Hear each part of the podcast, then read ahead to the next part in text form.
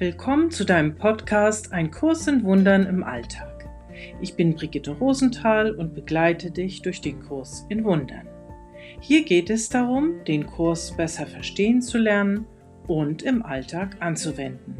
Jeden Tag, in vielen Situationen und mit allen Menschen, die uns begegnen. Ich freue mich, dass du da bist.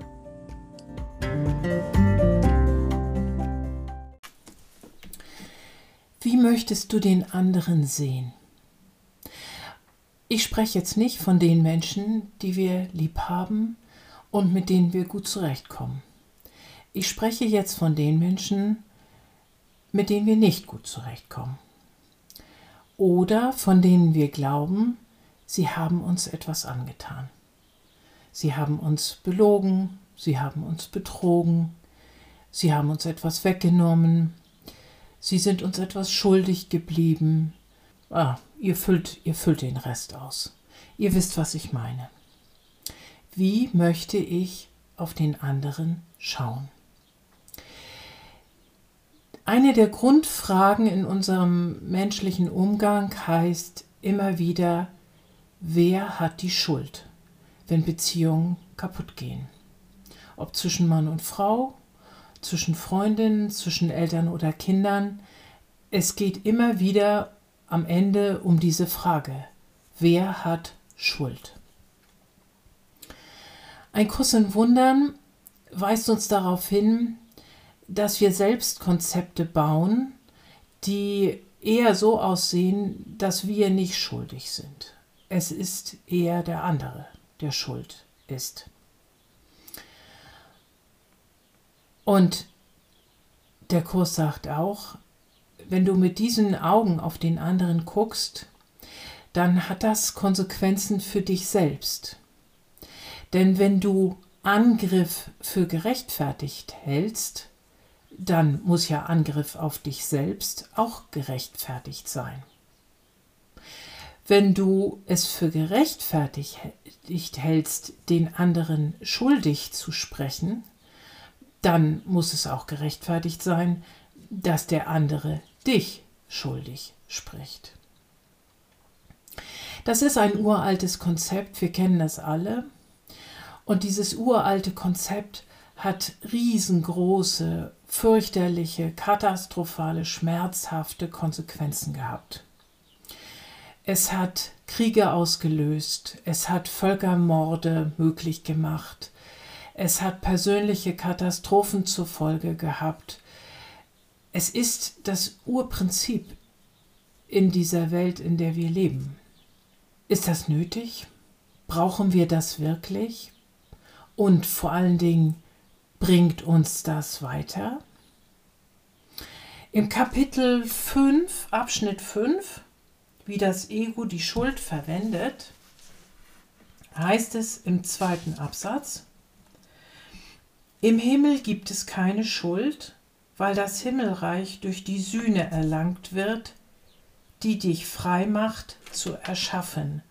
Und jetzt Achtung, Sühne ist hier nicht im herkömmlichen Sinne gemeint, wie wir das aus der evangelischen oder katholischen Kirchenlehre kennen, sondern Sühne meint im Kurs ähm, Umdenken. Also ich lese den Satz nochmal.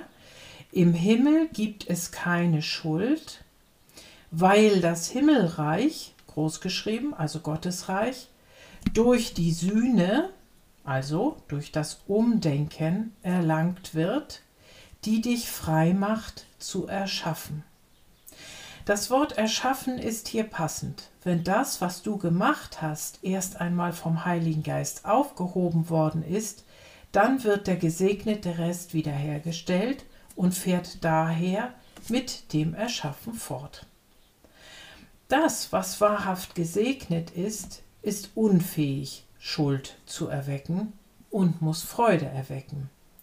Dadurch ist es gegen das Ego gefeit, denn sein Frieden ist unangreifbar. Es ist gegen Störung gefeit, weil es ganz ist. Schuld stört immer. Immer ist hier kursiv geschrieben. Alles, was Angst erzeugt, schafft Teilung, weil es dem Gesetz der Teilung gehorcht. Wenn das Ego das Symbol der Trennung ist, ist es auch das Symbol der Schuld. Schuld ist mehr als einfach nicht von Gott. Sie ist das Symbol des Angriffs auf Gott. Das ist eine total bedeutungslose Vorstellung, außer für das Ego.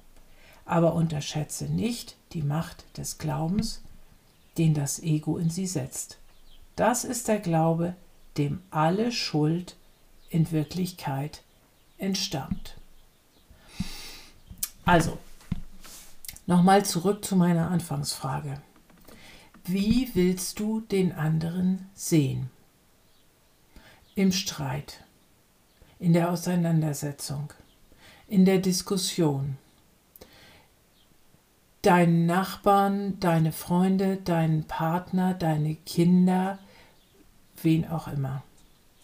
Und damit verbunden, wie willst du dich selber sehen?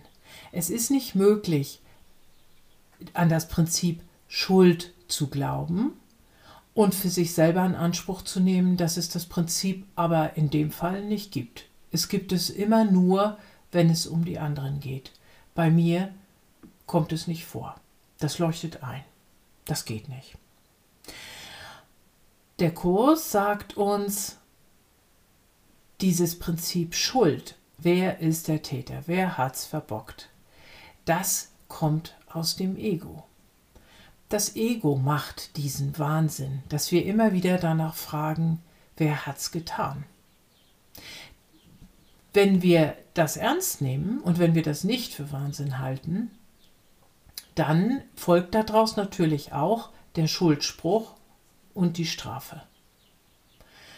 Wenn wir sagen, das ist ein Ego-Gedanke, der uns wirklich nicht weiterführt, dann könnten wir zum göttlichen Prinzip zurückkehren, das ja immer da war, wir haben es nur vergessen, und könnten sagen, wie es hier im Abschnitt 5 heißt, im Himmel, großgeschrieben, also in der göttlichen Welt, gibt es keine Schuld, weil das Himmelreich durch die Sühne erlangt wird, die dich frei macht, zu erschaffen. Dieser zweite Teil des Satzes, du hast die Freiheit zu erschaffen, nämlich die Schuld beiseite zu legen und ein Gegenüber zu erschaffen, das nicht mit Schuld beladen ist, dass du nicht wegsperren musst, dass du nicht verurteilen musst. Das ist ganz wichtig. Dieses Prinzip Schuldlosigkeit, das ist der Teil, der vom Heiligen Geist kommt, von Gott, von Jesus. Hm? Ihr wisst schon, die Begriffe sind nicht wirklich bedeutend. Es kommt aus dieser Sphäre. Und wenn wir uns dafür entscheiden, dann können wir unser Gegenüber als schuldlos sehen. Wir müssen ihn nicht verurteilen und wir müssen ihn auch nicht bestrafen. Was aber auch zur Folge hat, dass wir selbst uns genauso sehen können.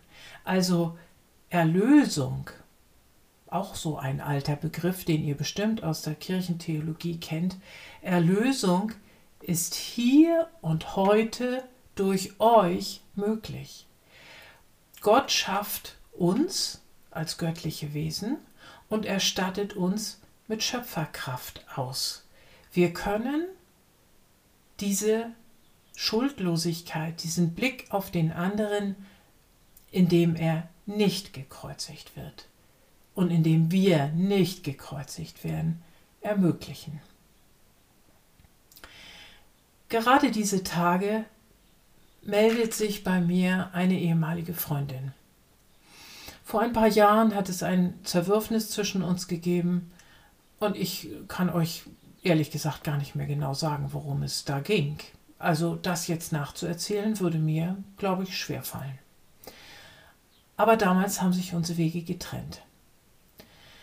Sie schrieb mich jetzt an und fragte nach, ob es mir nicht auch fehlt, dass wir uns sehen. Es war immer so schön. Wir hatten Spaß. Wir hatten einen guten Gedankenaustausch.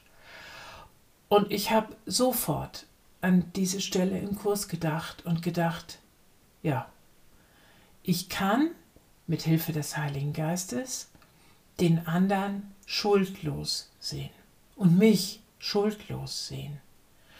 An einer anderen Stelle im Kurs heißt es, wenn du dich entschließen könntest, anstatt Schuld einfach einen Irrtum zu sehen. Ich habe mich geirrt. Ich bin einen falschen Weg gegangen. Der andere hat sich geirrt. Wir haben uns gemeinsam geirrt. Wahrscheinlich war es so. Wir haben uns an irgendeinem dummen Kram hat sich das aufgeschaukelt und dann glaubten wir nicht mehr miteinander sprechen zu können. Das ist Unsinn. Das ist gottloser Unsinn. Und wir können das einfach lassen. Ich habe ihr sofort geantwortet, wir haben jetzt einen Termin, wir werden uns wiedersehen. Im Himmel gibt es keine Schuld.